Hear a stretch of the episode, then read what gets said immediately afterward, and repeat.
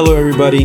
Welcome to your Rich Fulfilling Life podcast, where we help organize our clients' lives so well that they tell us that it allows them to live a rich, fulfilling life. Thank you for subscribing and continuing to listen to my podcast. And if you're new here, consider subscribing. Let's get started. Hello, everyone. My name is Saad Nadeem, and welcome to your Rich Fulfilling Life channel. In this video, I will be looking at all the various companies out there that have started simplifying their product offerings due to the pandemic. Grocery stores that used to offer more than 40 types of toilet paper are now offering only four.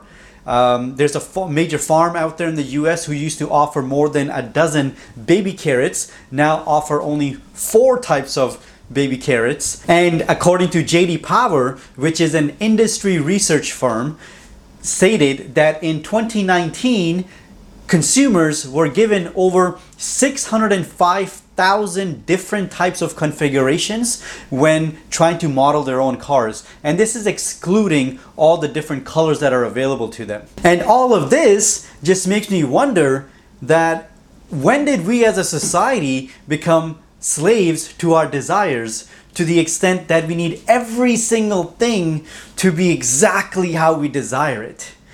When we know, at least maybe subconsciously, that simplifying our lives is really the key to living a rich, fulfilling life. There are countless companies out there who have taken this time out to really slim down their product offerings. We've all heard about the restaurants who've slimmed down their menus, or even Amazon for a little while was only delivering their essential goods before delivering any other types of goods. Now, while this is all great, what I want to do for this video is to take a deep dive and see what extent did these companies really go to to simplify their product offerings? And what I found is actually quite interesting. I'll give you a quick recap of some of the major companies that I found who are in some shape or form making some sort of decisions to scale back on their product offerings. Harley Davidson reported that it is shelving many new models that it was planning to ship out this year or next year.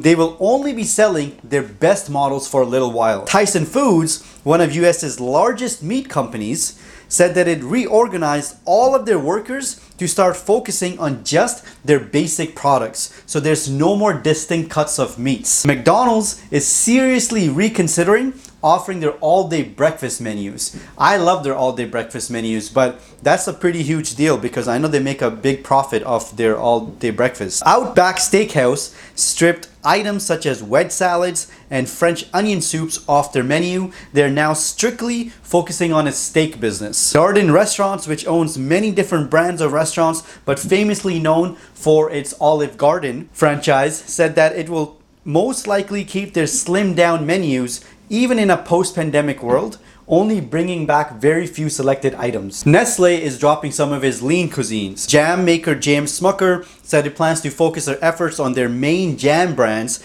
and is pausing production on his reduced fat Jif peanut butter and reduced sugar Uncrustables frozen peanut butter and jelly sandwiches.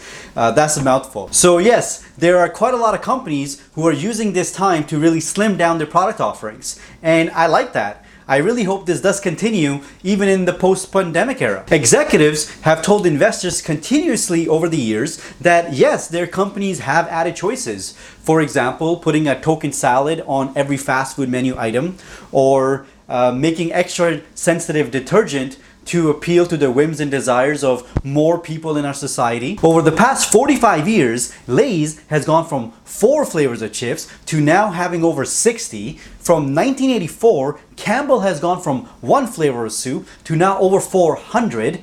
There are now over 306 distinct yogurts you can buy, over 100 brands of cereal, an infinite amount of shoes, an infinite amount of clothes we can buy. Where does this all end? At a time when all of social media is about pursuing your best version of a rich, fulfilling life, focusing on your happiness and self growth and positivity, we also are going through historic highs in anxiety and depression and other forms of mental illnesses. I recently saw a video by Malcolm Malcolm Gladwell, and he was explaining this concept of relative deprivation theory.